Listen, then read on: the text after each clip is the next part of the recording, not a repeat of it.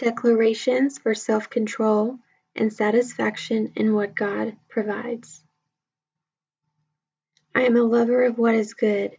I am self controlled. I am just. I am holy. I am temperate. I am sober, serious, temperate, sound in faith, in love, in patience. I inhabit the fruit of the Spirit of love, joy, peace, patience, gentleness, goodness, faith, meekness, and self control. Against such there is no law.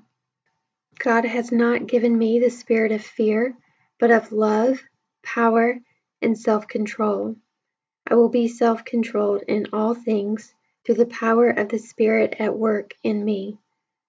I will feast at the appropriate time with self control and not drunkenness.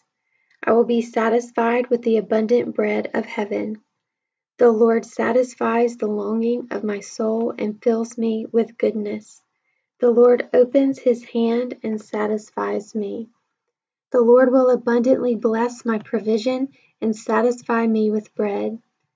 I will see the face of God in righteousness.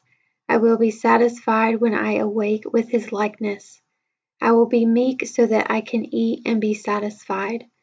My soul will be satisfied as with marrow and fatness, and my mouth will praise the Lord with joyful lips.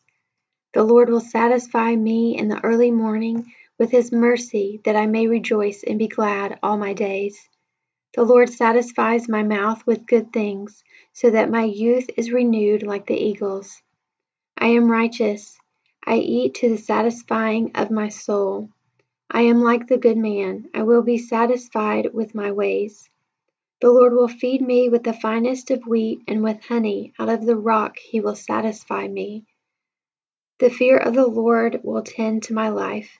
Because I fear the Lord, I will live satisfied and will not be visited with evil. I will find satisfaction. I will be able to say, It is enough.